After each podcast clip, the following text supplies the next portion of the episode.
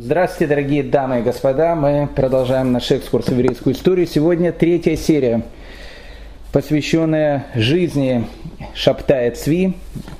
Назовем мы ее «Абидосский аккорд» или «Абидосский финал». В тысяча девятьсот пятнадцатом году, когда началась Первая мировая война, это был первый год Первой мировой войны, начался в четырнадцатом, в пятнадцатом году Англия, Австралия, Новая Зеландия, Канада, ну и частично французские войска там были, решили высадиться на полуострове, который называется Галиполи. Это европейская часть Турции, для того, чтобы нанести такой решающий и серьезный удар по Османской империи, по туркам. И вот в этом страшном кровопролитном сражении, которое, кстати, для войск Антанты закончилось там полной трагедией, принимал участие так называемый еврейский легион. То есть в то самое время, когда только началась Первая мировая война, несколько известных сионистов, которых называли сионисты и ревизионисты, один из них это был Зеев Владимир Жаботинский, очень известный такой человек, а второй человек это был такая легендарная личность, человек, которого звали Йосиф Трумпельдор. Йосиф Трумпельдор был вообще человек совершенно замечательный такой. Он был героем русско-японской войны, он участвовал в операции при Порт-Артуре, кстати, там потерял руку. И несмотря на то, что потерял руку, попросился обратно в действующую армию, и он был один из немногих людей вообще в Российской империи, который был полным кавалером Георгиевских крестов и был произведен из солдат в унтер-офицеры. Ну, это такая вот совершенно легендарная такая личность была. Так вот, двое этих известных людей, Зеев Жаботинский и Йосиф Трумпельдор, решили создать так называемый еврейский легион. Суть этого еврейского легиона заключалась в том, что так как Палестина, так как земля Израиля тогда находилась под властью турок, они считали, что если евреи на стороне Англии смогут сделать так, что Турция уйдет из земли Израиля, Англия в благодарность за это евреям позволит возвращаться в землю Израиля. Поэтому они считали, что начало возвращения евреев в землю Израиля как раз находится и на этом легендарном острове, который называется Галиполи. И вот в тысяча девятьсот пятнадцатом году чуть больше, чем шестьсот человек из этого еврейского легиона, тогда их еще называли погонщики мулов, они участвовали в битве при Галиполи, несколько человек там погибло, кстати, Йосиф Трумпельдорф там был очередной раз ранен, и английские офицеры, которые видели, как он сражается, они, в общем, просто восхищались его храбростью. Как мы знаем, все это закончилось декларацией Бальфура, которая сказала о том, что евреи имеют право создать национальный очаг на территории так называемой Палестины, на территории земли Израиля. Ну, в общем, с этого все начинается история, которая привела к тысяча девятьсот сорок восьмому году, когда образовалось государство Израиль. Итак, остров Галиполи. В пятнадцатом году сионисты-ревизионисты, Йосиф Трумпельдорф, опять же, хочется два слова сказать, в честь него было названо такое целое движение и очень известная футбольная команда, называется она Бейтар. Брит Йосиф Трумпельдорф. Союз Йосифа Трумпельдорфа. Ну, как бы это, это немножко другая уже история. Итак, Галиполи. Галиполи, европейская часть Турции. Когда-то в древности его называли Херсонес-Фракийский, это была греческая территория, которую турки завоевали еще в конце пятнадцатого века. И вот этот самый Галиполи, где находится город, город-крепость, который называется Абидос, вот этот город-крепость Абидос и полуостров Галиполи становится местом пребывания Шабтая Цви. Остров Галиполи. Прямо через Дарданеллу, там начинается Босфор и Дарданелла, там начинается Турция, Константинополь. Поэтому э, с полным правом можно сказать о том, что остров Галиполи является воротами Рима. Ну, не совсем того Рима, который находится в Италии, второго Рима, Константинополя. Поэтому для многих людей, когда Шабтай Цви э, очутится в крепости Абидос, и будет говорить о том, что Машех действительно находится у самых ворот Рима. Ну, давайте буквально два-три слова повторим содержание наших предыдущих серий и, в общем, пойдем дальше.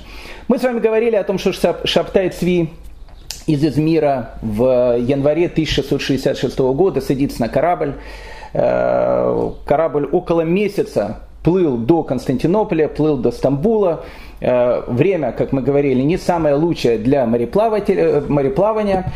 И когда он приезжает в Константинополь, в порт, его уже там встречает местная, местная ОМОН, местная полиция. По одной простой причине, потому что евреи, они предупредили власти, часть еврейской общины предупредила власти о том, что, смотрите, приезжает некий человек, который говорит о том, что он собирается снять корону у турецкого султана. Поэтому мы хотим сразу же сказать о том, что мы к нему не имеем ничего общего, поэтому если какие-то будет разговор, мы сразу предупреждаем просто, что лучше всего его арестовать. И вот Шабтай Цви, который приезжает в Константинополь, его уже встречает там военная полиция сразу же.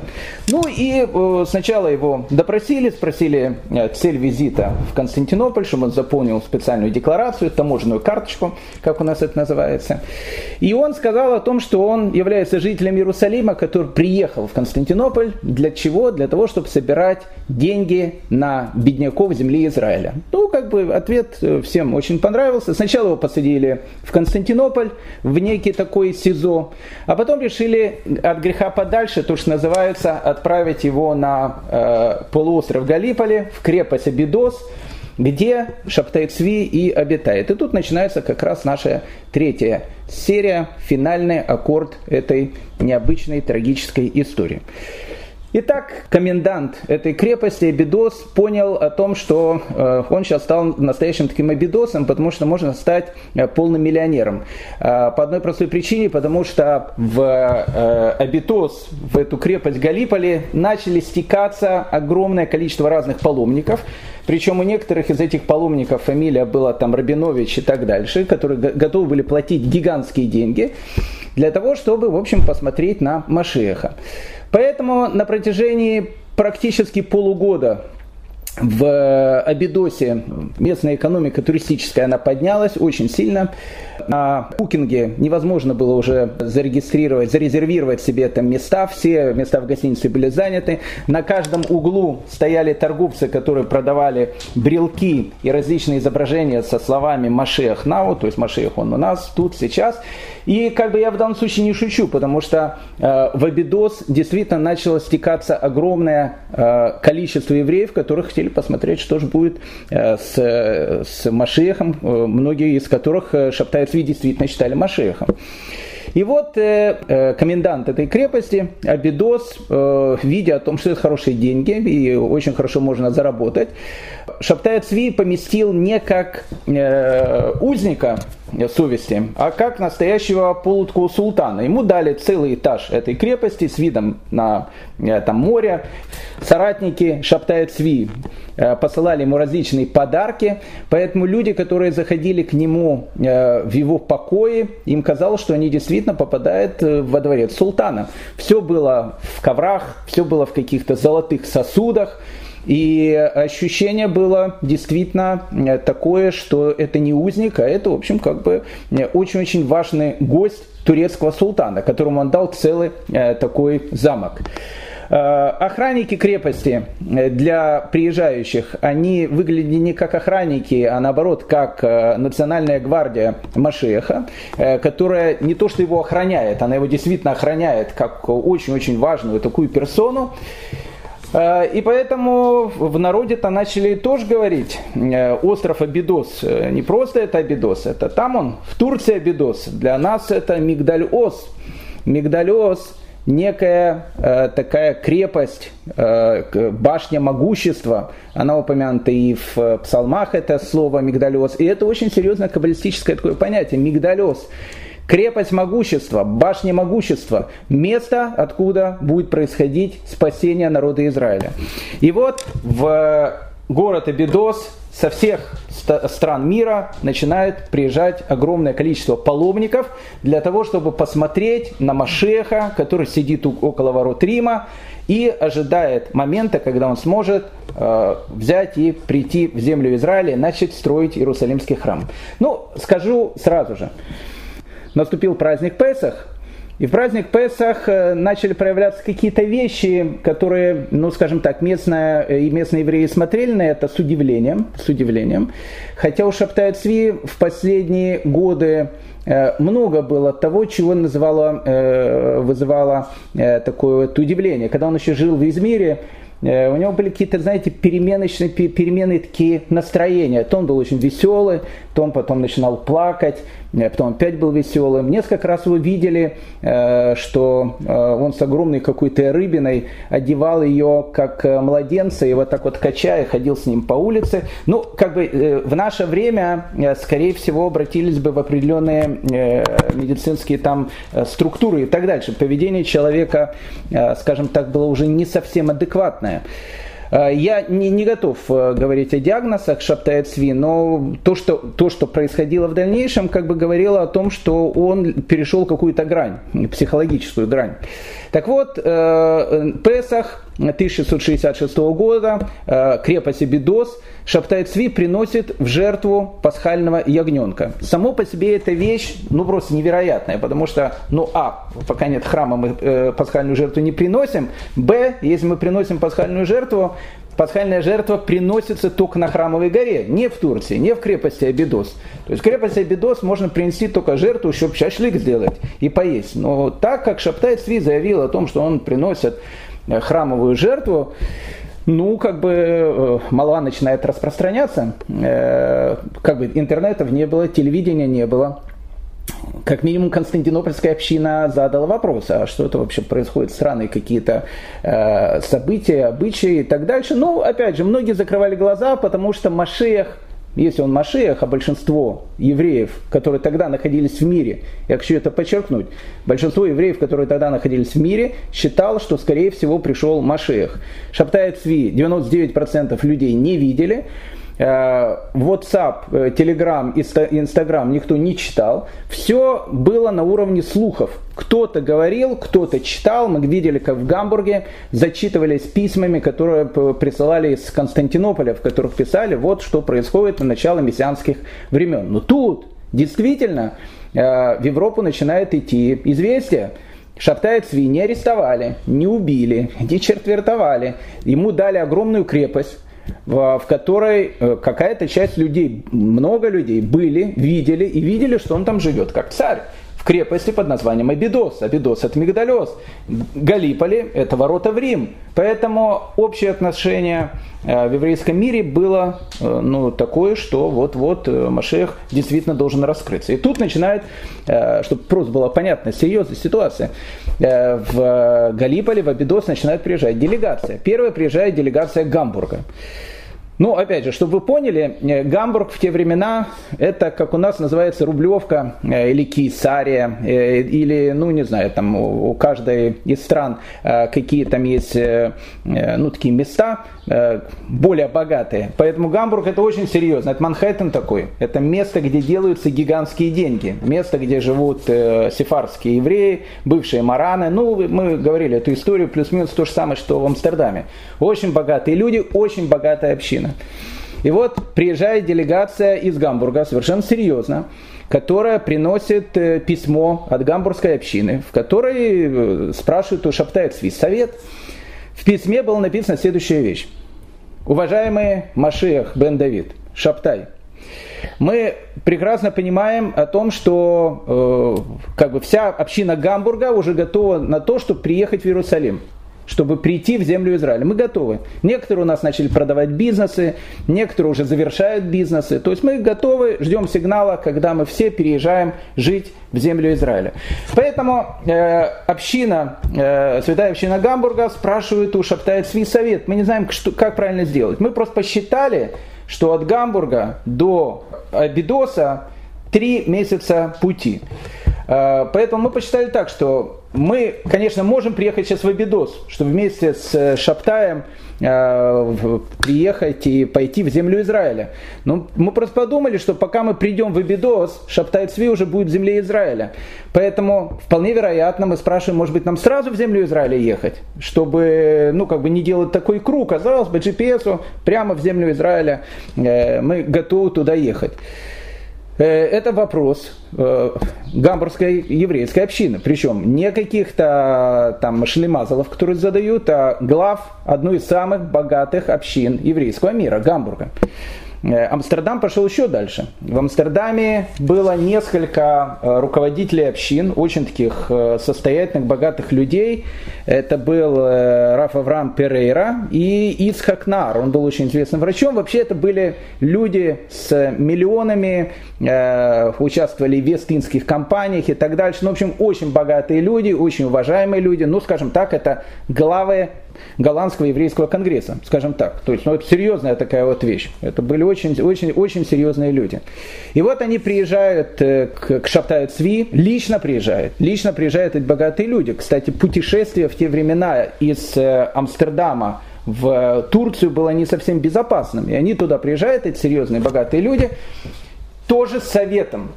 Уважаемый э, Шабтай, э, наш Машех, э, скажите, пожалуйста, что нам делать? Тот, тот же самый вопрос. Нам, всей общине Амстердама, сейчас ехать сразу в землю Израиля, чтобы ждать там Машеха, либо нам ждать сигнала, когда Машех приедет в землю Израиля и скажет нам всем возвращаться и приезжать обратно. Я хочу просто, чтобы мы обратили на это внимание. Тут смеяться э, нечему. Вот это вот необычное желание евреев, чтобы закончилось эти ужасные страдания, которые к тому моменту продолжались тысяча шестьсот лет. Евреи просыпались, ложились спать, рождались, умирали с одной только мыслью вернуться в свою землю. Жить, как должен жить еврейский народ. Жители Амстердама и Гамбурга живут очень хорошо. И они прекрасно понимают, что если они приедут в землю Израиля, они, скорее всего, там какое-то время, ну, все-таки репатриация, там, Алимы, там, ну, Нерусимы из Голландии и так дальше. Но, в общем, как бы отношение к ним будет сразу не такое, как было в Амстердаме и в Гамбурге. Но они готовы бросить все, все свои деньги, весь свой бизнес, все, что у них есть, только чтобы приехать в землю Израиля. Поэтому это история очень-очень трагичная. И вот тут наступает лето. Лето тысяча шестьсот шестьдесят шестого года. Из Абидоса, который уже не подписывается Абидос, подписывается Мигдаль-Оз, по всем еврейским общинам мира идет следующее постановление. Два из трех трагических постов, которые есть в еврейском календаре, связанных с разрушением Иерусалимского храма. семнадцатое Тамуза и девятое Ава. Три недели, три недели траура, три недели, когда евреи помнят о разрушении первого и второго Иерусалимского храма. Это одни из самых сложных постов. девятое Ава вообще самый сложный пост, двадцать четыре часа, двадцать пять часов, прям как пост Йом-Кипура. Летний, очень сложный пост, люди сидят на полу и вспоминают о разрушении Иерусалимских храмов. И вот с крепости Абидос, которая подписывается Мигдаль-Оз, во все еврейские общины мира идет письмо. В этом году семнадцатое Тамуза и девятое Ава Шабтай-Цви Машех бен Давид объявляет днями радости и днями веселья. Ну, тут тоже был вопрос, потому что, ну, как минимум, пост девятое Ава, он действительно, когда придет Машех, будет отменен. Но он будет отменен, когда Машех, а, придет в землю Израиля, и, б, скорее всего, будет восстановлен храм. Тогда он будет отменен. Храм еще не восстановлен, и Машех еще, Шабтай-Цви, еще никуда не пришел. Но он дает такое распоряжение. И поэтому хочу сказать, что летом тысяча шестьсот шестьдесят шестого года большинство еврейских общин мира не отмечали пост девятое Ава. девятое Ава – это был день невероятного праздника. Атмосфера, которая царила в еврейском мире в те времена, она была совершенно необычной. И вот все вот эти вот вещи, они постепенно доходят до центра еврейской учености второй половины семнадцатого века. Это центр еврейской учености, центр того, где находятся самые, ну, скажем так, главные действующие лица еврейской духовности второй половины семнадцатого века – Польша. И понятно, что когда дела эти доходят до Польши, как минимум Польша должна разобраться, что происходит. Потому что когда в Польшу приходят письма о том, что девятое Ава отныне мы будем делать не как пост, а как праздник с оркестром, там и артистов там пригласим и так дальше, будет радостный такой день, как минимум нужно в этом всем деле разобраться. И для того, чтобы в этом всем деле разобраться, глава польского еврейства один из самых старейших раввинов, который тогда вообще жил, великий рав Давид бен Шмуэль Алеви по фамилии Сигаль, человек, который входит в еврейскую историю под именем Тас. Для людей, которые учат Шульхан Арух, для них Тас почти что как отец родной, потому что как только возникают какие-то вопросы в Шульхан Арухе, в еврейском законодательстве, каждый человек, он, в общем, сразу кричит, а что по этому поводу сказал Тас. Там есть Тас, там есть Бах. О Бахе мы говорили, а Тазе — это наши еврейские композиторы, композиторы Шульхан Аруха. Интересно, что Таз, рав Давид бен Шмуэль Алеви, э, а почему, и почему его называют Таз? Потому что он написал книгу, которая называется «Турей Загав». Я не знаю, как это перевести, «Золотые столбцы». Так написано, где-то я читал, хотя это неправильный перевод. Э, э, великую книгу «Турей Загав». Комментарий на Шульхан Арух, комментарий на еврейское законодательство. Ну, надо буквально два-три слова сказать насчет этого человека, потому что он посылает делегацию к Шабтай Цви для того, чтобы узнать, что там происходит. Э, родился э, рав Давид Алеви Сигал в тысяча пятьсот восемьдесят шестом году. Кстати, обратите внимание, у него уже появилась фамилия. В те времена фамилии еще были, ну, полной такой редкостью, но уже стали появляться фамилии, в которых было зашифровано происхождение евреев. Уже появилась фамилия Кац. Мы эту фамилию видим у известнейшего пражского книгопечатника, он подписывался Кац. Кац — это сокращение Коин Цедек, праведный Коин. И в это время уже появилась фамилия Сигаль. Сигаль — это тоже сокращение Сган Леви. Сган Леви — это Леви-помощник. Помощник кого? Помощник Коина. Поэтому сокращение помощник Леви — это Сигаль. Поэтому э, сына уже э, Таза, которого звали Рафи Шаягу, у него уже будет фамилия Рафи Шаягу Сигаль. Вот, вот вам еще одна фамилия. Так вот, э, рав Давид Сигаль Таз родился в тысяча пятьсот восемьдесят шестом году, был гениальным ребенком. Ну, все, все эти истории начинаются так, потому что действительно было так. Он был гениальным ребенком. Э, когда он был молодым человеком, начали ему искать жену. Точнее, папа невесты хотел найти для своей дочери, ну, самого талантливого мальчика в Польше. И таким папой был человек, который шел в еврейскую историю под именем Бах, рав Йоэль Сиркис, мы уже говорили о нем, он был в свое время раввином Меджибуша и других городов. Тоже комментатор на Шульхан Арух, Бах, наш еврейский Бах.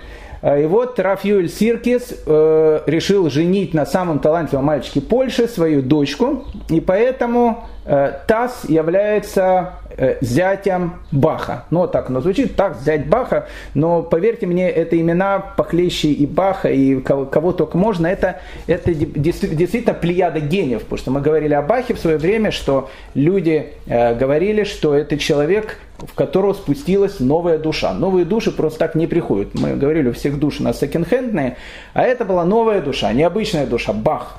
И вот, вот такая вот э, э, компания Бах, Таз.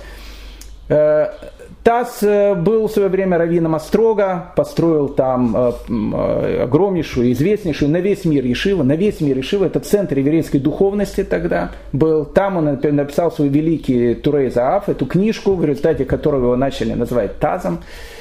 тысяча шестьсот сорок восьмой год. Таз пережил эту, эту страшную трагедию. Он и трое его сыновей, и жена, они успели убежать, и они уехали в Моравию. Моравия — территория современной Чехии, с мыслью о том, что больше никогда не возвращаться в эту страшную землю. Но Моравия, куда переехал Таз в те времена, это была страна, которая переживала последствия тридцатилетней войны, которая как раз в этом году и закончилась. Может, она Моравию не очень затронула, но все равно вот эта вот духовная бездна, которая тогда царила в, во многих общинах Германии и Чехии, она царила и в Моравии. Он прожил там чуть меньше шести лет и сказал, что он не может оставаться в Моравии, лучше он вернется в эту страшную землю, где были все эти погромы, в которой остается какая-то духовность, какая-то ученость, чем в Моравии. Он уезжает в Моравию, и в тысяча шестьсот пятьдесят четвёртом году его назначают главным раввином Львова, что по тем временам было, наверное, одним из самых, ну, таких почетных раввинских должностей, даже не в Европе, а, я думаю, а в мире. Один из самых таких центральных городов. Ну, Львов в те времена был столицей Червоной Руси. Видите, все в семнадцатом веке было запутано. Была Белая Русь, была Червоная Русь, была Малая Русь, которая называлась Малороссия. Потом все это стало другими незалежными государствами. Так вот, он становится главным раввином Львова, и к тысяча шестьсот шестьдесят шестому году великому Тазу, рав Давиду Алеви Сигалу, исполнилось ровно восемьдесят лет. И он решил разобраться, что происходит. Ну, то есть, как бы решил разобраться один из людей, которых просто называют главы поколения. Что происходит в Турции? Ну, нужно сказать еще два-три слова по поводу Таза, потому что дальнейшее повествование, оно будет тогда непонятно без этого. За два года до этого, в тысяча шестьсот шестьдесят четвёртом году, во Львове произошла страшная трагедия. Ну, скажем так, э, не тем сегодняшнего нашего разговора, но вот годы между тысяча шестьсот пятьдесят седьмым и тысяча шестьсот семьдесят четвёртым, годы после восстания Богдана Хмельницкого, когда в Польшу пришли шведы, мы об этом уже говорили, это годы разрухи и годы, когда Польша правила Тумальта. Тумальта так на польском языке называлась толпа. Ну, чтобы вы просто поняли, то, что в две тысячи двадцатом году происходило в Америке после смерти одного из там праведников, действительно по бандитскую битву, ну, погиб действительно большой праведник, он наркоман был, в общем, ну, кстати, многие праведники, многие святые, особенно в некоторых конфессиях, плюс-минус такой же репутацией были. Не хочется перечислять всех этих товарищей. Так вот, Тумальта, толпа, это, это время, когда в эти годы с пятьдесят седьмого по семьдесят четвёртый год правила в Польше толпа.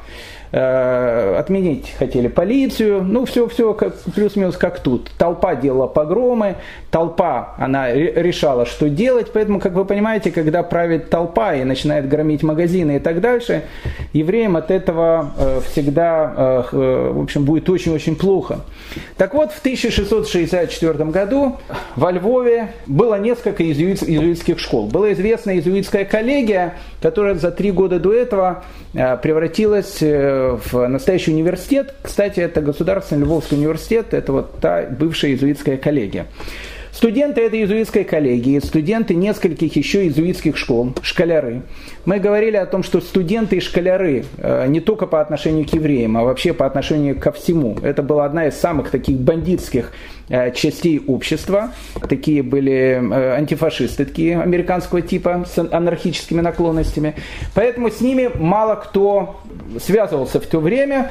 И вот в тысяча шестьсот шестьдесят четвёртом году студенты нескольких этих коллегий решили ни много ни мало сделать еврейский погром. Почему? Ну, как почему?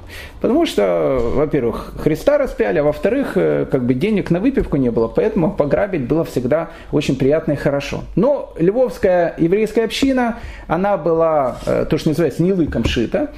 И на протяжении нескольких месяцев, а так как разговоры о том, что вот-вот начнется погром, они витали в воздухе, никто это не скрывал, евреи сделали отряд самообороны. Около двухсот молодых ребят, они там тренировались, ходили, делали дружины, потому что все понимали, что во времена, когда Тумальта, когда толпа правит американско-польскими городами, полиции лучше становиться на колени и ничего не делать, потому что, ну, в общем, как бы и полиция тоже от этого пострадает. Они обращаются к графу Потоцкому, гетману. Он скажет, что да, да, конечно, мы поможем, но евреи поняли, что им никто не поможет, если они не помогут себе сами. И вот восьмого мая, третьего мая точнее, это было восьмого ияра тысяча шестьсот шестьдесят четвёртого года, начался этот страшный погром. Он длился около четырёх дней, они убили около двухсот человек, разграбили, написано, что разграбили на семьсот тысяч злотых, но деньги совершенно невероятные. Вот, несколько сотен миллионов на, на, наше, на наше время. Ну, просто ограбили совершенно всех. Я бы не, уп- не упоминал бы эту вещь в связи с Шабтаем Цви, но она нам очень нужна для дальнейшего повествования, потому что погромщики, они ворвались в дом э, престарелого рава э, Давида Алеви, Таза. И, и Таз э, успел скрыться, его не было тогда дома, может он был в, друг, в другом каком-то месте. Но, в общем, как бы там ни было, погромщики убили двух его сыновей. И Таз, семидесятивосьмилетний человек, который пережил погром Богдана Хмельницкого, потерял двух из трех своих сыновей. И вот тысяча шестьсот шестьдесят шестой год, Таз отправляет э, в Турцию третьего оставшегося в живых сына, Рафи Шеягу Сигала, и отправляет своего племянника, то есть внука великого Баха, Раф Арье Лейба. То есть это два, два, двое двоюродных братьев, Рафи Шеягу Сигала и Раф Арье Лейб. Отправляет в Турцию, отправляет в Галиполи, отправляет в Абидос, для того, чтобы понять, что там происходит. Обратите внимание, ТАСС готов отправить в это опасное путешествие своего единственного, оставшегося в живых сына, потому что, как минимум, он, как один из глав поколения, должен понять, что происходит. О том, что в Турцию приезжает несколько очень важных таких людей, стало известно и в окружении Шабтай Цви, потому что они понимали, что приезжают люди не просто. Делегация Гамбурга и Амстердама, там где люди такие все на эмоциях, радостные, пляшут, приехал Машех и так дальше. Приезжают представители ну, центра еврейской учености мира того времени. Поэтому их нужно очень хорошо принять. Ну, действительно, делегацию Рафи Шеягу Сигалу и Раф Арье Лейба принимают действительно по-царски. Их еще встречают в Константинополе. Личный секретарь Шабтайс делает им совершенно такой царский прием. И вот э, это было уже конец лета тысяча шестьсот шестьдесят шестого года. Рафи Шеягу Сигал и Раф Арье э, Лейб, они входят в Абидос, они видят этот почетный караул, который стоит, и э, Рав Шмуль Прима говорит: видите, вот Машех, у него есть почетный караул, все как, все как положено, мы ждем с дня на день, когда Машех э, встанет и пойдет в землю Израиля. И вот э, эта делегация, эти двое людей, они входят в комнату, где сидит Шабтай Цви. Ну, понятно, это была не комната, это, это был царский зал приемов. Э, описывается, опять же, что она вся была в коврах, она вся была в каких-то золотых сосудах. Э, рядом с Шабтаем Цви стояло несколько со- человек почетного караула, которые его охраняли. Он сидел на каком-то стуле, который напоминал практически трон султана. И вот под впечатлением всего этого они входят и, поприветствовав Шабтай Цви, говорят: мы приехали с Украины, на Украине произошла большая трагедия. У нас произошло, и, и они хотели сказать какое-то слово, Шабтай Цви их прервал, посмотрел в глаза, говорит: не надо, я все знаю, я все знаю. Потом Шабтай Цви на них посмотрел и сказал: знаете почему? Одежда, в которой одет я, она красного цвета. Знаете, почему свиток Торы, который находится у меня, одет в красное одеяние? Потому что я пьяню стрелы своей кровью, сказал Шабтай Цви, это цитаты из книги Дворим. Я пьяню стрелы своей кровью. Ну, делегация, она вся в таком замешательстве, не, необычный обычный такой прием. И вдруг они говорят ему: уважаемый Шабтай, мы, мы знаем, что вы все знаете, но у нас произошла страшная трагедия. И они начинают рассказывать то, что произошло на Украине. И вдруг Шабтай Цви встал со своего трона, обнимает Рафи Шеягу Сигала и Рафа Лейба и говорит фразу из Мегилат Иха, из свитка Эйха, который читают девятого ава в самый траурный день. Он обнял их и сказал фразу: «Вспомни, Боже, что стало с нами». Он замолчал, обнял их, а потом сказал: «Вспомни, Боже, что стало с нами, что стало с нами». И трое зарыдали.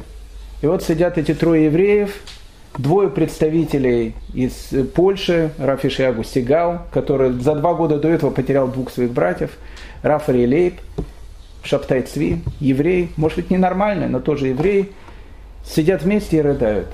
Вспомни, Боже, что стало с нами. Что стало с еврейским народом? Где то, что было? И вот они так плакали, и плакали довольно долго. Потом вдруг Шабтай Цви резко перестал плакать, вышел в середину комнаты и начал рассказывать им какие-то каббалистические тайны. И они слушали, слушали какие-то глубокие, какие-то каббалистические размышления. Потом вдруг Шабтай Цви резко из этого состояния плача переходит в состояние какой-то безудержной радости. Он начинает танцевать, прыгать по комнате и петь э, стихи с псалма, который говорит «я умру, но жив буду», только поет его совершенно по-другому. Он говорит «не умру, я оживлять буду». То есть я не умру и, и буду всех оживлять. То есть будет воскрешение мертвых. И вот эта вот делегация, которая приезжает из Польши, под этим необычным впечатлением от человека, которого они встретили, который танцует перед ними, который поет «не умру» и «оживлять буду». Они, конечно, были под полным впечатлением от всего этого увиденного дела. Перед тем, как не уходили, Шабтай Цви спросил у Рав Ешаяху Сигала, как здоровье его престарелого отца. Шабтай Цви, безусловно, знал Таза, потому что Таза тогда знали все. И Рав Ешаяху Сигал сказал, что отец плохо себя чувствует, особенно после той трагедии, которая произошла два года до этого. И тогда Шабтай Цви снял с себя платок, вышитый золотом, и сказал, что я прошу передать это уважаемому Раву от меня, чтобы он обвязывал свою шею платком, и все болезни, которые есть у него, они все пройдут.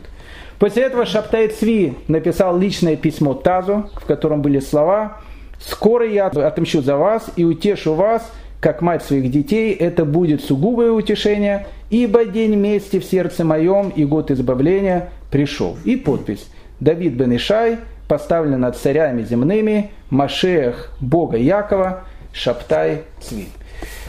Ну, делегация э, Таза, Рав Ешаяху Сигал и Рав Ариэль Лейб, э, великие эти люди, под впечатлением всего увиденного, конечно, э, они сначала... перед тем, как попасть в Польшу, проехали через Германию и спрашивали у них впечатление от увиденного. Впечатление у них было колоссальное. Ну, то есть, как бы они, может, не утверждали, что они видели Машеха, но э, действительно колоссальное впечатление. И это еще добавило определенную э, ложку меда в бочку с медом. Двое великих таких людей, э, посланники главы поколения, в принципе, Таза, говорили о том, что вот, как бы они увидели необычного человека. Но в самом конце их разговора произошла та вещь, которая стала, в принципе, тем э, э, молотком, который вобьет последний гвоздь э, в золотой саркофаг э, известного Шабтая Цви. Потому что когда они попрощались, Рав Ешаяху Сигал сказал Шабтаю Цви о том, что вы знаете, мы очень рады, что вы пришли. У нас во Львове есть человек такой необычный, каббалист, очень святой человек. Он ведет такой очень святой образ жизни. Зовут его Рав Нехемия Коэн. Он уже несколько лет говорит нам о том, что мир в, находится в ожидании прихода Машеха. И вот мы, безусловно, расскажем ему, что мы тут увидели. И Шабтай Цви взял за руку Рав Ешаяху Сигала и сказал: «Я прошу тебя лично, передай мое приглашение этому необычному человеку, Рав Нехемия Коэну из Львова, чтобы он приехал ко мне в Абидос, и я буду очень-очень рад его принять». Ну и вот когда эта делегация э, от раввина Тазова возвращается во Львов, я не знаю, что Таз сказал по этому поводу, но э, информацию передали Рав Нехемию Коэну, этому каббалисту, раввину, такому аскету, святому человеку львовской общины, что, в общем, человек, который, в принципе, скорее всего, есть Машех, приглашает его приехать в Абидос. И э, Рав Нехемия Коэн, который всю жизнь говорил о Машехе, э, решает приехать в Абидос, решает приехать в Турцию. Ну, его тоже встречают, понятно, в аэропорту с делегацией. Ну, все повторяется плюс-минус точно так же, потому что приезжает еще один человек с еще одного, ну, с главного центра еврейской учености, Рав Нехемия Коэн. Но тут произошла, в общем, ситуация не очень хорошая, которая, в принципе, стала концом. Рав Нехемия Коэн, в отличие от Рав Ешаяху Сигала и от Рава Ариэля Лейба, которые были людьми очень такими эмоциональными, великими, учеными, но очень эмоциональными, и восприняли это все очень эмоционально, Рав Нехемия Коэн, человек, который всю жизнь изучал, каким должен быть Машех, пришел, чтобы определить, является ли Шабтай Цви настоящим Машехом. Ну и тут уже, конечно, Шабтай Цви сразу понял, что ситуация пахнет жареным, потому что Рав Нехемия Коэн, человек очень и очень грамотный, знавший наизусть гигантское количество еврейских текстов, еврейских пророчеств о Машиахе, начал его просто забивать вопросами, на которые Шабтай Цви начинал отвечать, и он видел по лицу Рав Нехемия Коэна, что после каждого ответа лицо Рав Нехемия Коэна становилось все более и более суровым. Когда Рав Нехемия Коэн спросил ему, прошу прощения, но если вы Машиах, а где Машиах бен Йосеф, который был обещан? Ну, Шабтай Цви сказал то, что он говорил до этого. Машиах бен Йосеф появился, но он погиб во время погромов Богдана Хмельницкого на Украине. Рав Нехемия Коэн сказал, нет, это, это так дело мне не, не прокатит. Ну, в общем, в конце концов, они беседовали три дня. Причем три дня Рав Нехемия Коэн не выходил из дома Шабтай Цви, и никого туда не пускали, в этот королевский зал. Все последователи Шабтай Цви ждали, чем это все дело закончится. Но закончилось все полным э, э, крахом и скандалом, потому что они увидели, что раскрылась дверь, и Нехемия Коэн крикнул о том, что вас обманывают, он никакой не Машиах, это лже-мессия, лже-пророк, и вообще, если были бы сейчас времена храма, за то, что он морочит голову еврейскому народу, его вообще надо было бы казнить. И тут состояние такого шока. Шабтай Цви, который сидит на своем троне, вскакивает с этого трона и говорит, не дайте ему уйти. Люди, которые окружают Шабтай, Шабтай Цви, они понимают, что не дайте его уйти, что это значит. То есть, ну, как бы, либо верните его сюда, либо его надо прибить. Потому что если он сейчас выйдет и всем скажет, опять же, человеку непростой, человек, который, ну, наверное, единственный человек в мире, который знает, каким должен быть Машиах, изучал всю, это, всю эту жизнь, вдруг выбегает со словами «ты полный там самозванец», а, ну, в общем, как бы все это закончится плохо. И э, как когда Рав Нехемия Коэн выходит в этом коридоре, в этом огромном дворце, вдруг он слышит, что начинается идти этот шепот. Шепот среди последователей Шабтай Цви. И он понял по этому шепоту, что он живым, скорее всего, с этого дворца не выйдет. Его просто в этом дворце могут и то, что называется.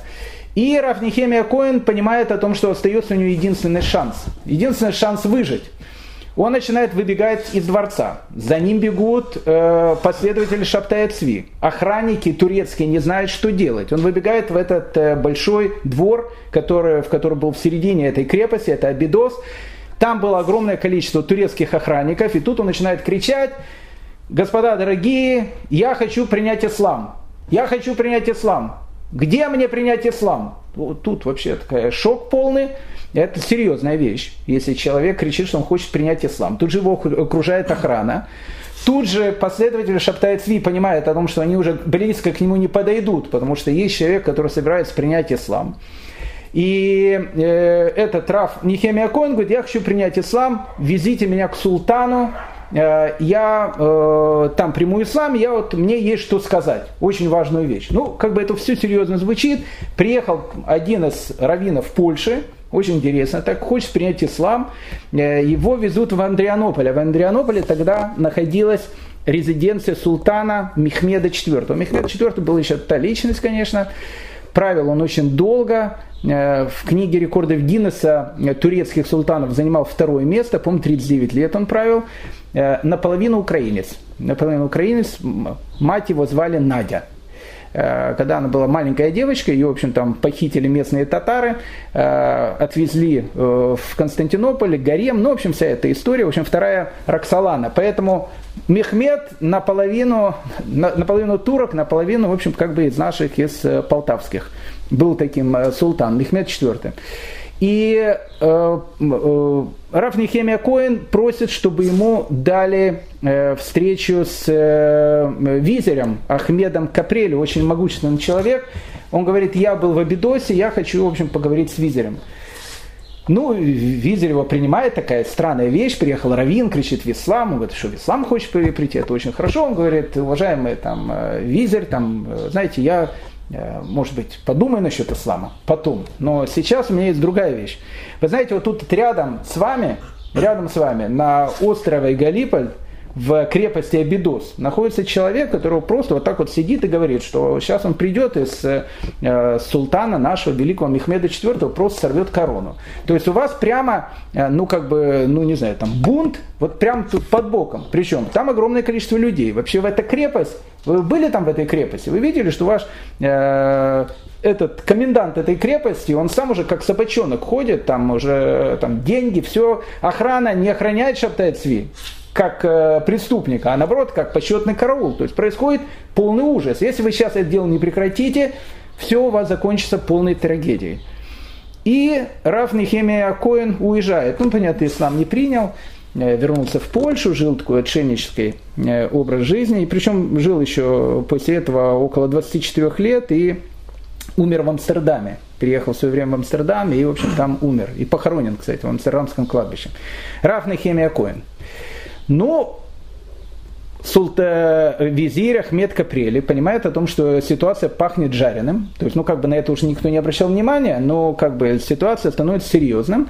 И он докладывает об этом Мехмеду четвёртому, о том, что нужно что-то делать. Еврейская община Турции – это очень богатая община, это очень влиятельная община, просто с ней никто ссориться тоже не хочет.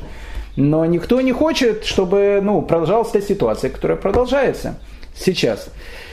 И Мехмед четвёртый собирает своих советников и спрашивает, что делать с этим э, товарищем Шабтаем Цви. Ну, были те, кто рассказали, что его надо казнить. Ну, как бы, ни, ни много ни мало, человек там постоянно говорит, завтра приду, у, у султана сниму шляпу.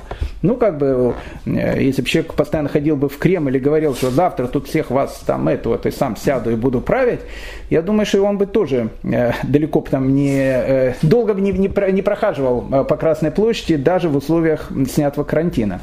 Поэтому э, первая точка зрения было просто грохнуть его. Ну, в общем, как бы. Вторая точка зрения была в том, что грохать его ни в коем случае нельзя, потому что если его грохнут, то, в принципе, для некоторых это может перейти, не дай бог, во второе христианство. То есть был Машех, его убили, и вот теперь вот ждут его. В общем, как бы это плохой вариант. И поэтому муфти Вани, но он был один из самых таких известных теологов турецких, он сказал, смотрите, самое правильное, что нам нужно сделать, нам нужно сделать так, чтобы он перешел в ислам. Это будет самый, ну, такой гениальный э, шаг, самый гениальный ход. И как бы мы его не тронем, и евреи успокоятся, он перейдет в ислам, и все будет. Ну как перейдет в ислам? Его нужно привезти в Андрианополь. Ну и тут же посылается э, послание э, коменданту крепости, срочно узника номер один везти в Андрианополь. Ну, его привезли в Андрианополь, посадили уже в хорошие условия, с крысами, понятно, с тараканами и так дальше. Ну и начали к нему ходить и говорить о том, что, уважаемый там Шабтай Сигизмундович, вы как бы должны понять, что там дело закончится либо то, что вас тут крысы съедят, но это в лучшем случае, в лучшем случае. В худшем случае мы сделаем нашу известную традиционную турецкую казнь. А турецкую казнь лучше не, не, не рассказывать, какие традиционные турецкие казни. Либо вы можете стать очень влиятельным человеком, сам султан хочет вас сделать привратником своего двора. Для этого вы должны просто перейти в ислам. Ну и к нему приходит э, обращенный в ислам, не выкрест, выкрест это в других этих, кто, кто принял э, ислам, один еврей, его звали Гвидон, он был личным э, врачом султана.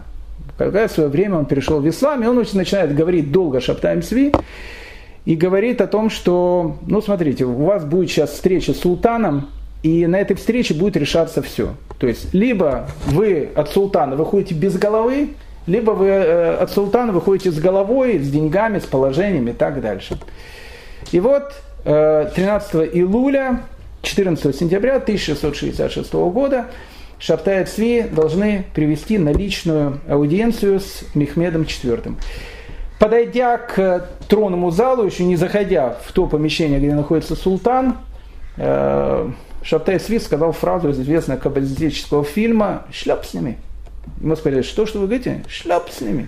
А шляпа, он был одет в такую еврейскую шляпу, а в, мусульмане в Турции, они были одеты в специальные такие мусульманские, мусульманские такие вот шляпы, которые носили только мусульмане, их евреи не имели права носить. Так вот, подойдя прямо к покоем султана, он сказал, снимите мне шляпу и дайте мне одеть шляпу мусульманина. И когда его видит Мехмед четвёртый, он заходит в этой шляпе, с такой черной бородой, красивый человек, Шабтай Цви был действительно очень красивый человек.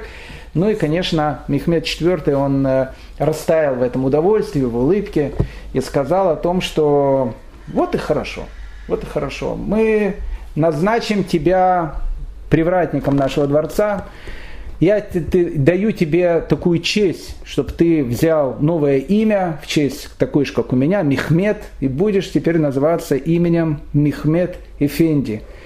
И Шабтай Цви тринадцатого июля, четырнадцатого сентября тысяча шестьсот шестьдесят шестого года выходит от султана уже мусульманином.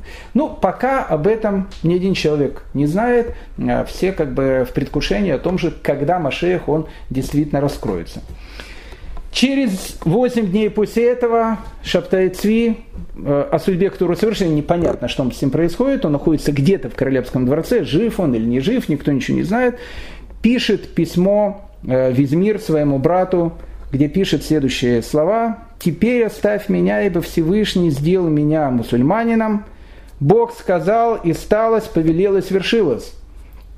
двадцать четвёртого июля, восьмой день моего обновления по его воле». Ну и тут как бы начали слухи. Ну как бы слухи начали идти. Опять же, что происходит с Шабтаем Цви, совершенно непонятно. Находится он в дворце. Когда турецкая, стамбульская община через свои связи решила узнать, а что же стало с, с этим товарищем Шабтаем Цви, ему ответили: да ничего, все нормально, он, он сейчас мусульманин, он ну, как бы нормально работает в канцелярии у президента Турецкой Республики Мехмеда четвёртого. Все нормально, там, успокойте, все. Мусульманином стал? Да, да, он мусульманин, все эти вещи. Ну и тут слухи. Шабтая Цви никто не видел, он находится в этом дворце. Некоторые его видели из стамбульской общины и говорят, что действительно ходит одетый как мусульманин, с погонами, там, с этой чалмой и так дальше, типичный мусульманин.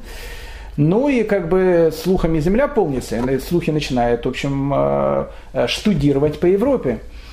Но сначала слухи дошли до Амстердама и Гамбурга, потому что, в принципе, города-то торговые, между ними агенты ездили постоянно. Ну и когда приезжают люди из Стамбула, и в Амстердам, и в Гамбург, говорят: слушайте, а говорят, Шабтай Цви, он того, что того, мусульманином стал. Ну и тут как бы услышали главы гамбургской и амстердамской общины. Глава гамбургской общины вообще рассердился, страшно, стукнул по столу, сказал, чтобы я больше это не слышал. Что значит, он стал мусульманином? Кто это видел? Его видели в чалме. Понятно, что в чалме? Он пошел к турецкому султану. Тот ему сказал, что все, ну, сейчас будет, отдаю тебе мой трон. Я же не могу просто так тебе его отдать. Одел ему челму, сделал его как бы вторым человеком после султана. Какой мусульманин? Наоборот, мы видим о том, что Шабтай Цви, он стал... Э- Он практически уже занял власть, и вот-вот он приедет в землю Израиля. Ну, плюс-минус те же самые разговоры идут и в Амстердаме. В городе, который больше всего пострадал от событиянства, это город-герой Ливорно, в котором вообще город такой, город каббалистов, и город, который очень, там вообще все были событиянцами практически, очень тоже богатый торговый итальянский город. Когда до, до них дошли известия о том, что Шабтай Цви вообще, в принципе, э, там как бы теперь в чалме расхаживает по Андрианополю, э, они сказали, ну, во-первых, э, что значит в чалме расхаживает? Во-первых, он не в чалме расхаживает. Его рассказывают, что он расхаживает в головном уборе. Этот головной убор, понятно, какой это головной убор, он рассказывает, рассказывает в короне. То есть это корона, некоторые там не видят, не понимают, говорят, чалма. Так в Турции выглядит корона, ему одели корону, так он расхаживает. Ну прошел еще один месяц, еще один месяц, еще один месяц, слухами земля полнится все больше и больше, все больше и больше. В Амстердаме и в Гамбурге уже понимают о том, что произошло фиаско, и о Шабтай Цви уже практически никто не говорит. В Ливорно, который один из последних отходит от этой идеи, вдруг стали появляться вообще какие-то совершенно потрясающие идеи. Один из таких глав ливорской общины сказал о том, чтобы мы больше не слышали таких вещей. Да, человека, которого зовут Мехмед Эфенди, он, он стал мусульманином. Но Мехмед Эфенди и Шабтай Цви – это два совершенно разных человека. А где же тогда Шабтай Цви? Шабтай Цви, он спрятался от нас. Он исчез. Он живым был взят на небо. А вместо него сел некий такой фантом, которого зовут, э, э, которого зовут Мехмед Эфенди, который не имеет никакого отношения к Шабтай Цви. Но понятно было о том, что назревает... Вторая трагедия еврейского народа. Если первая была связана с страшными погромами, теперь трагедия духовная, которая может быть еще более страшной, иметь последствия, чем физическая э, трагедия, которая сейчас произошла на Украине. Происходит постепенное пробуждение, отрезвление после, после этого сна, после этого опьянения, когда вдруг все поверили о том, что неужели все это безобразие, все, что было, оно заканчивается. Поэтому в большинстве еврейских общин буквально через год после того, что произошло, имя Шабтай становится нарицательным. То есть оно теперь как красная, красная тряпка перед глазами быка. Шабтай Цви пишет письмо своему самому известному агитатору, которого звали Натан из Газа. Мы встречались уже с этим парнем, который, который в принципе и был главным пиар-менеджером событиянства. Все вот... послания, которые рассылались по всему миру, они были именно от него. И вот он пишет Натану из Газа письмо, чтобы он приехал э, в Андрианополь, чтобы встретиться с Шабтаем Цви. И Натан из Газы едет в Андрианополь. Сначала он посетил город Салоники. Но если еще недавно в городе Салоники все бегали э, по улицам и, при, и кричали «Ихи Мелаха Машеях», «Да здравствует наш царь Мессия», сейчас, увидев человека, который был главным пропагандистом этого движения, его чуть не, не побили в Салониках. Он, слава богу, живым, здоровым оттуда убежал. Дальше он приехал в Измир, когда в Измире, в родном городе Шабтай Цви, увидели Натана из Газы, тут же сообщили властям, для того, чтобы его тут же арестовать, со словами о том, что это провокатор и так дальше. Слава богу, из Измира он тоже живым и здоровым уехал. И вот он приезжает в город Илсом, город, который находится недалеко от Андрианополя, и там, скорее всего, и произошла его встреча с Шабтаем Цви, который находился в Андрианополе. Об этом стало известно э, раввинам э, Илсома, и об этом стало известно раввинам Андрианополя. Э, они тайно, поздно ночью пришли к Натану из Газы и сказали о том, что, дорогой человек, это было перед праздником Шавуот, перед праздником Шавуот тысяча шестьсот шестьдесят седьмого года. Они ему сказали: ты был тот человеком, который рассылал везде письма о том, что у тебя было пророчество, что это Машех, что ты это, все, у нас все зачитывались твоими письмами, твоими пророческими откровениями и так дальше. Ты видишь, к чему это все привело. И Натан из Газы говорит: а вы еще не, не, ничего не знаете, потому что вот сейчас, вот через пару дней будет праздник Шавуот, и вот вы увидите, что в праздник Шавуот Машех он раскроется. И тогда ему раввины Илсома и Андрианополя сказали: хорошо, мы ждем окончания праздника Шавуот, но если, не дай Бог, до конца праздника Шавуот Машех не раскроется, мы с тобой будем говорить, уважаемый Натан, по-другому. Натан из Газы молился весь Шавуот, не садился, не спал, но, к сожалению, ничего не произошло, и на следующий день после этого община, представители общины Илсома и Андрианополя потребовали у Натана из Газа написать письмо. Написать письмо, которое, если он не напишет, они сказали, что они его сдадут турецким властям как провокаторам. И Натан из Газа пишет письмо.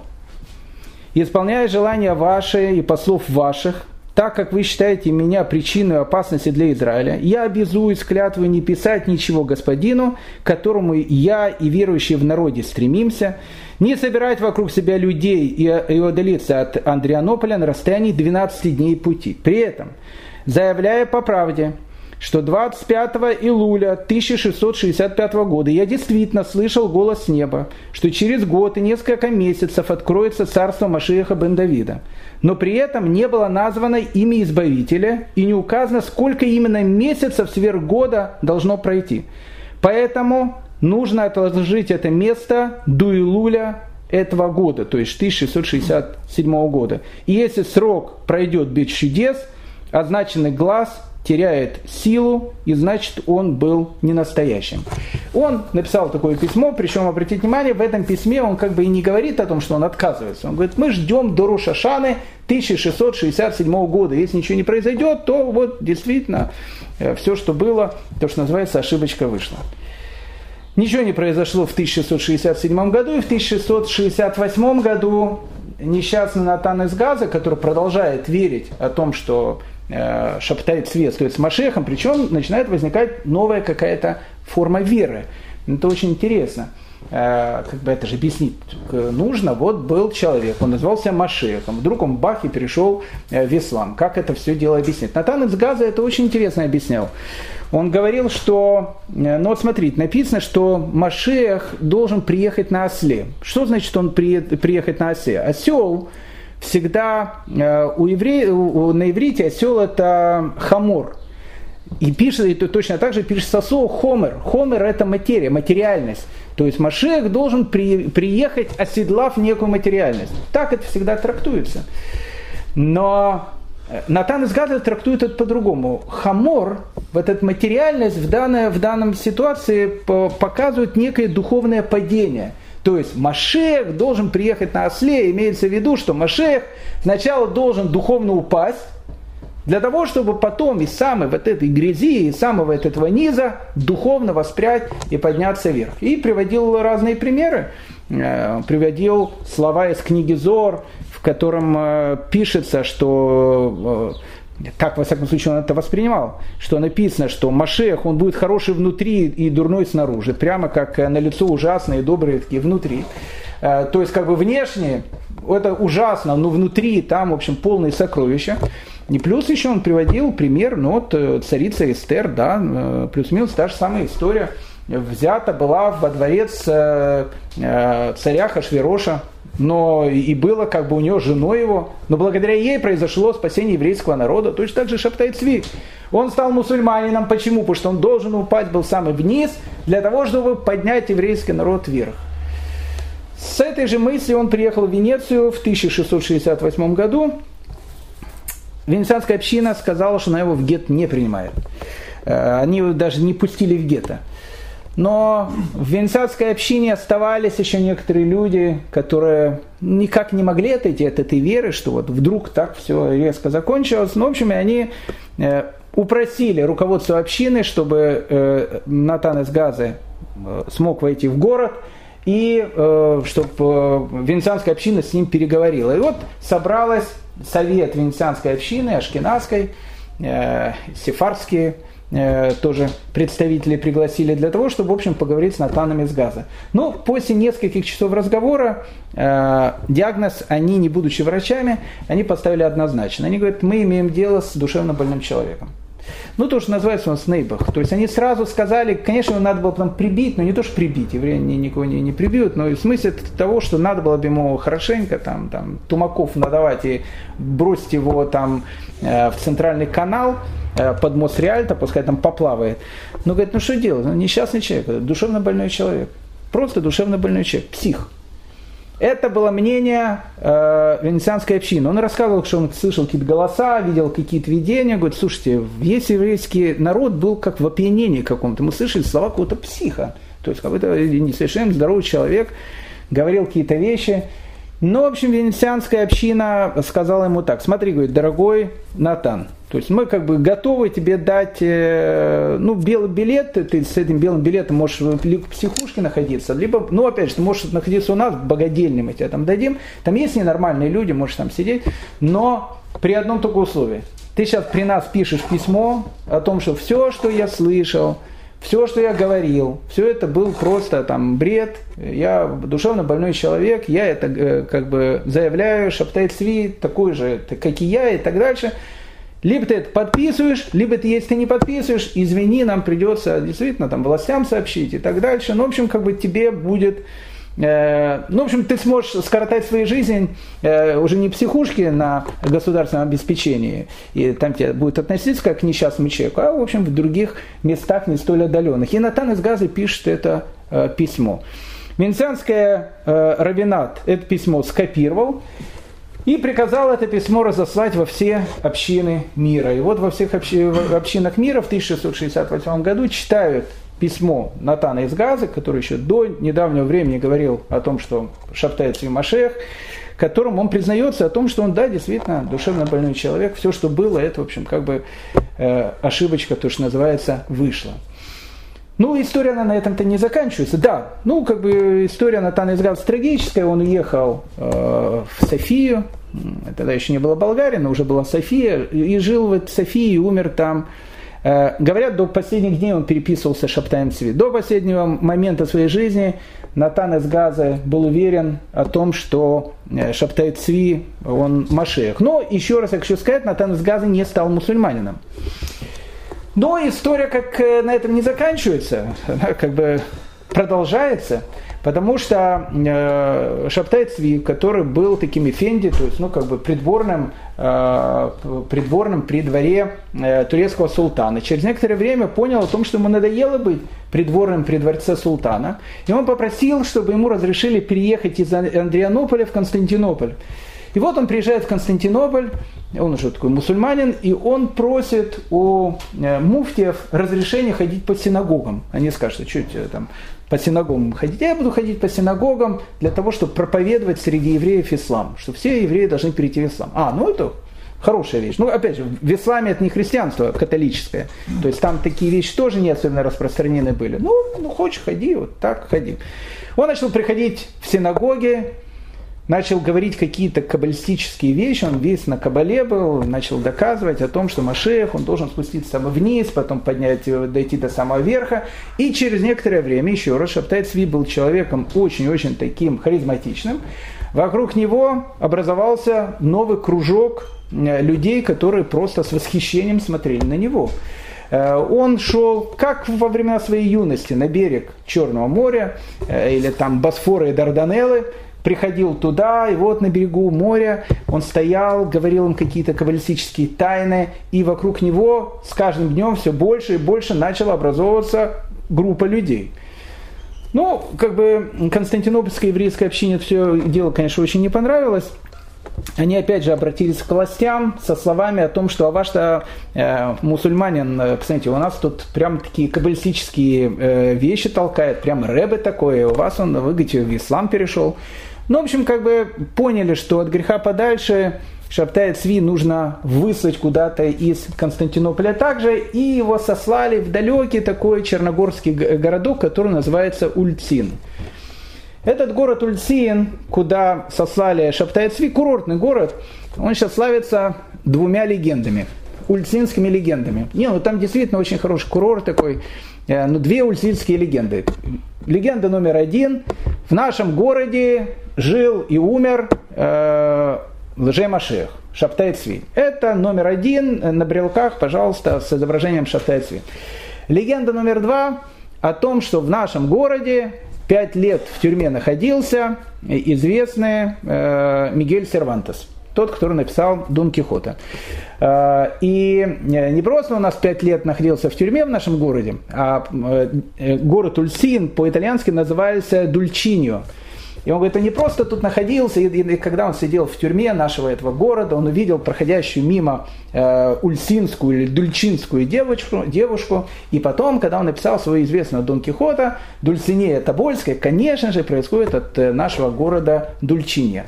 Ну, это, конечно, э, все легенда, потому что э, Сервантес действительно был пять лет в тюрьме, его захватили пираты в плен, но в, в Ульцине никогда он не был, пять лет он был в Алжире, но это уже мало кого интересует, городская легенда.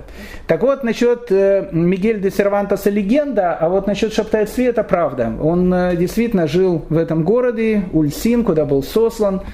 Последнее известие о Шабтай Цви относится к тысяча шестьсот семьдесят шестому году, когда он написал письмо еврейской общине города Берата в Албании, с просьбой о том, чтобы они ему выслали несколько еврейских книг, потому что написал, у меня страшный духовный голод, дайте мне хоть одну еврейскую книгу. Неизвестно, пришли к нему книги или нет, потому что в Йом-Кипур тысяча шестьсот семьдесят шестого года Шабтай Цви умирает. Когда он умирает, он попросил местных мусульман, чтобы они его не хоронили на мусульманском кладбище, а похоронили его недалеко от берега реки, чтобы у него была отдельная могила. Там несчастного э, этого человека, скорее всего, тоже душевно больного Шабтай Цви и похоронили. На этом, казалось бы, история сабадианства заканчивается, но она не заканчивается, она только, к сожалению, начинается.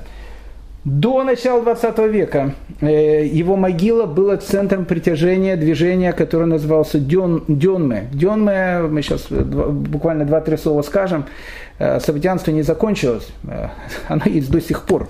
То есть, я думаю, в современном Константине, Стамбуле, в современной Турции, ну, нет уже таких движений, они уже не собираются в каких-то местах, но многие вам скажут о том, что они являются потомками Дёнме. Ну, как бы, с одной стороны, все закончилось и закончилось, но она не закончилась. Потому что после смерти Шабtai Цви идея о том, что Мессия, он действительно пришел, она никуда от народа не уходила. И один из таких серьезных проповедников этой идеи был человек, которого звали Авраам Кардоза. Интересный был очень человек, трагическая тоже такая личность, очень интересная, интересная трагическая личность.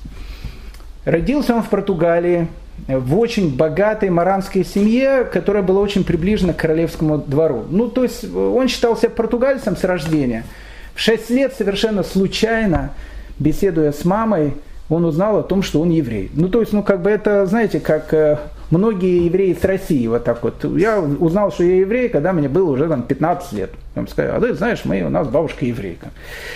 Когда ему было шесть лет, он узнал, что он еврей. Ну, как бы мало к этому отнесся, но еврей, еврей.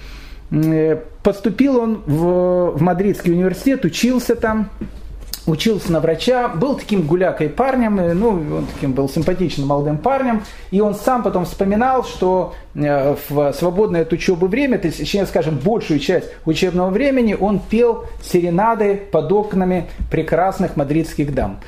Вот после окончания университета он полный такой идальго, полный такой дворянин португальский, все у него там хорошо. Его приглашают как врача, и его, его брата Исхака приглашают как врача на работу в Венецию. Вот он приезжает в Венецию как португалец, как врач. И там, впервые повстречав евреев, он решает вместе со своим братом Исхаком вернуться обратно в лоно Торы. И берет себе имя Авраам Кардоза.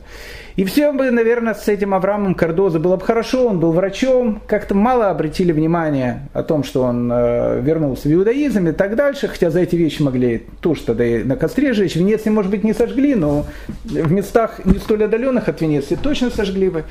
Но, в общем, как-то прошло это дело, и тут появился Шабтай Цви. И этот Авраам Кардоза, как-то он помешался на этом Шабтай Цви, плюс еще Ливорно. После Венеции он стал врачом в Ливорно, а Ливорно был город очень, ну, тоже так весь на кабале, и город очень саббатианский, то есть, ну, как бы там все люди просто, там практически вся, вся община была саббатианской. Ну, когда еще Шабтай Цви был жив, понятно. Потом они тоже все поняли. И вот под этим всем впечатлением он начал учить кабалу, саббатианство, Шабтай Цви, вот Машиах пришел и так дальше. И он, будучи человеком очень грамотным, стал вторым пропагандистом саббатианского движения после Натана из Газы. Потом, через некоторое время, он поехал на работу в Триполи, в Ливию, потому что местный бей его приглашает своим врачом. Опять же, приезжает уже так, как венецианский врач, как хороший итальянский, португальский врач. И вот, находясь там, в Триполи, узнав о том, что Шабтай Цви, он э, перешел в ислам, узнав о всей этой трагедии, он как бы и начинает создавать теорию этого движения, которое будет называться саббатианство. То есть он пытается себе придумать и сказать, что произошло. То есть он, конечно, был один из тех людей, которые сказали о том, что Шабтай Цви был Мессией и Машиахом он как бы остается. Ну и тут, конечно, начинаются уже такие вещи. Я не хочу много об этом говорить, Раф Авраам Кардоза, но как бы это часть истории. Ведь он до э, хорошего количества лет-то был христианином, и вот христианские вот эти вот вещи, они как бы у него э, остались. И вот э, в конце он вообще заявил о том, что на самом деле он говорит, что есть два Бога. Ну как бы Бог один, но в двух лицах. Сначала он сказал, есть Бог, которого зовут Сибари Шана, то есть первопричина. А есть вторая часть Бога, которого зовут Бог Израиля. Так вот, Бог Израиля, то есть это как бы вторая часть, не дай Бог, Бога, она вошла в человеческое тело, в тело Шабтай Цви. И Шабтай Цви, в общем, стал как бы воплощением вот этого второго божества, то, что в, в, конфессии, в конфессиях не столь отдаленных называется Святым Духом, в Шабтай Цви. Ну, в общем, как бы триединство Бога и Шабтай Цви, вот он такой, ну, в общем, такое христианство, типа чистой воды, но уже в иудейской такой оболочке. Понятно, что Авраама Кардоза все посчитали там сумасшедшим, но он присылал все эти письма. Судьба его была очень трагичная. В тысяча семьсот третьем году его приглашает местный э, паша э, каирский стать, он был хорошим врачом, действительно, э, стать личным врачом пашой, и в тысяча семьсот шестом году его прирезал его родной племянник, э, потому что они что-то не поделились с деньгами. На этом судьба несчастного Авраама Кардоза заканчивается. Но тут начинается другая история, которая буквально пару минут, потому что это будет, и как раз и будет финальный аккорд нашей нашего повествования. За несколько лет до смерти Шабтая Цви умирает его жена Сара, о которой мы с вами говорили на, по-моему, первой нашей беседе про Шабтая Цви. Умирает его жена Сара. И он женится вторично, женится на дочке салонинского раввина, которую звали Йосиф Керейду. Ну, все сефардские такие, понятные вещи, все беженцы из Испании. из Испании, на дочери Йосиф Керейда. Ну и вот через несколько лет Шабтай Цви умирает. И его вот эта молодая жена, э, она как-то, она уже тоже вся была в этом событиянстве, и она вдруг заявляет, да, и ее, те, ее отец, то есть тесть Шабтай Цви, он был тоже полным событиянец, этот Йосиф Керейда. И, и вот, как бы, когда умирает Шабтай Цви, она уединяется в комнату со своим младшим братом, которого звали Яков, Яков Керейда. Не выходила из этой комнаты три дня и три ночи, непонятно, что там было, он маленький был мальчик. Но, выйдя из этой комнаты, она заявила своему отцу о том, что я не случайно не выходила три дня из этой комнаты, потому что ночью к нам приходил э, Шабтай Цви с неба, и он усыновил э, нашего маленького Якова, усыновил его как своим сыном. У Шабтая Цви не было детей. Э, и теперь Яков, он усыновлен Шабтаем. И Шабтай говорит, что это его сын. Поэтому отныне мы просим, чтобы его называть не Яков Керейда, а Яков Цви. И Яков Цви, этот маленький мальчик, когда он вырастет, э, сказал Шабтаю нам об этом в ночных видениях, о том, что он и будет истинным Машиахом. Ну и тут, в общем, в принципе, начинается вот это все сумасшествие, то есть маленький мальчик, некое воплощение там Шабтая Цви, и э, э, этот Йосиф Керейда, которого звали еще Йосиф Философ, его тесть и бывшая жена, вдова Шабтая Цви, они становятся как бы э, руководителями этого нового движения, в котором говорится, что в Яков Цви воплотилась душа Шабтая Цви. Ну и тут как бы начинается. Все дело происходило в Салониках. Событианцы, которые были разбросаны там, они еще остались. Они, в общем, все ближе и ближе приходят к этому Йосифу Керейда и к его дочери, и к этому маленькому мальчику Якову Цви. Ну и тут появляются некие такие вещи. У них был праздник двадцать второго Адара, который назывался Хака Кевес. Хака Кевес – это, в общем, праздник, праздник овцы. Очень интересная такая вещь. И идеология этого движения, она была плюс-минус то же самое, что говорил Натан из Газы потом, в последние годы. Они говорили, почему Шабтай Цви перешел в ислам. Ну, как, как объясняли это событианцы? Они объясняли это очень просто. Написано в Талмуде о том, что сын Давида придет либо в поколение полностью праведное, либо в поколение полностью грешное.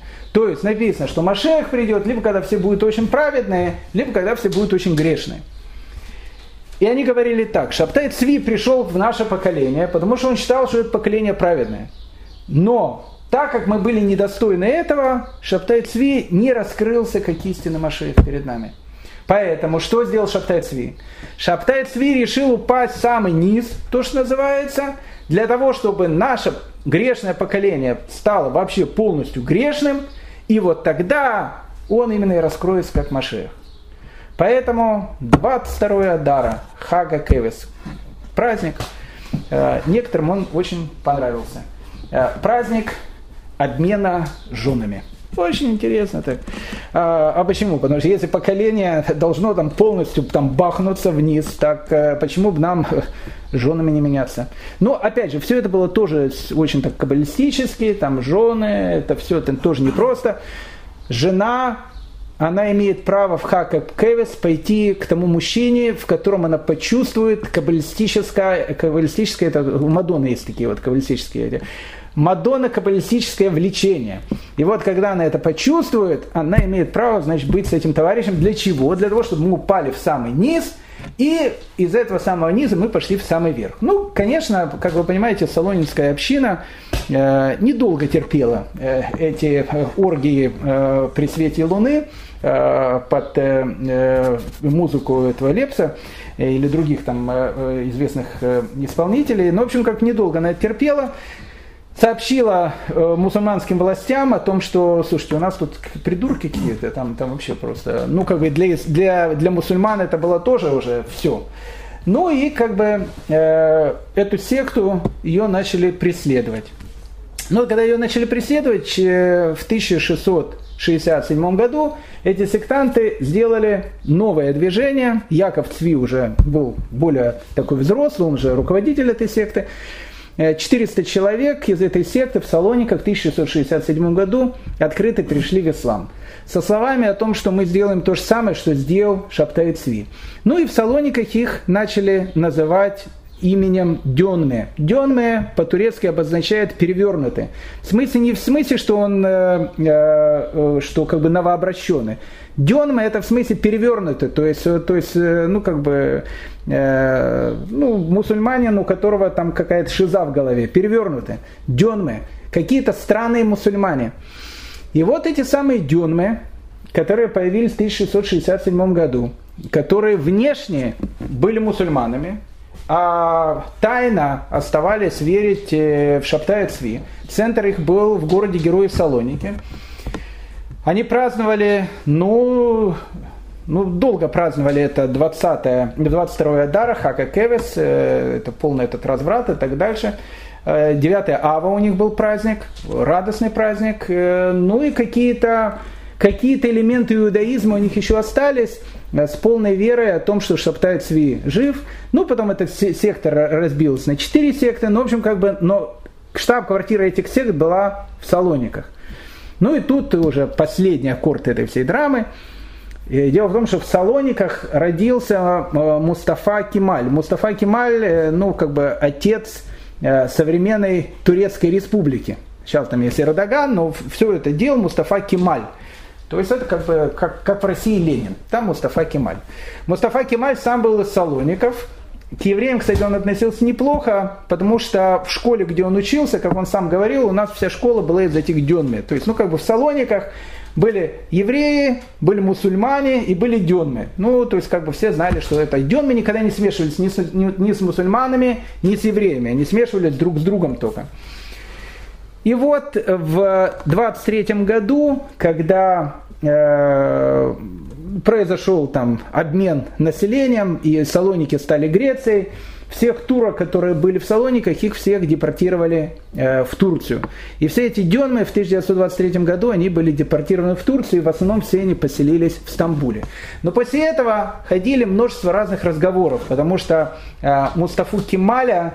Он был человеком светским абсолютным, и религиозные турки, они его считали таким, ну, как бы местным антихристом, такой, ну, совершенно такой светский человек, и поэтому они начали говорить, что Мустафа Кемаль, он как раз был из тех самых дёнме, которые изнутри пытались, в общем, подорвать ислам, до сих пор вбейте в, в интернете дёнме, вам там много расскажут всяких теорий заговора о том, что основоположники Светской Турецкой Республики все были дёнме, которые, в общем, хотели тем самым убить ислам в Турции. Но если положить руку на сердце, то действительно министром финансов новой республики был человек, которого звали Джавид Бей, он был дёнме, он не скрывал это. И вот эта вот самая община дёнме, сабатианцы, у них уже нету, скорее всего, никаких там ни, ни движений, ничего, но многие мусульмане в современном Стамбуле сейчас вам еще напомнят о том, что они помнят, что их родители, которые были из Салоников, а те, которые из Салоников, считается, что в основном они все так или иначе были связаны с Дёнмой. Так закончилось э, сабадианское движение, так закончилось вот это лже-мессианское движение, которое прокатилось по э, Европе. Э, После того, как оно закончилось, конечно, у еврейского народа осталось ощущение полного разочарования.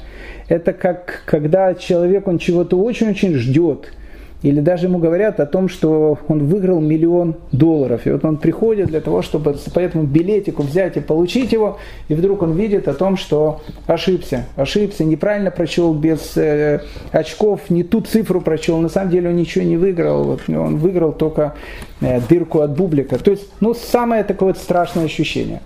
Я вам хочу сказать, что в дальнейшем, и мы об этом будем много говорить, отголоски саббатианства, они будут звучать. И, к сожалению, они будут звучать при возникновении и, и учении многих великих людей, таких как Рамхаль, как мы говорили, Баал Шем Тов и так дальше.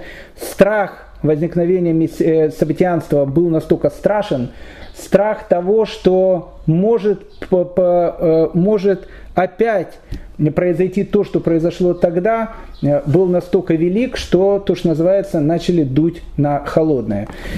Что будет происходить в дальнейшем, мы поговорим с вами в следующей серии. Итак, сейчас всем большое спасибо за внимание.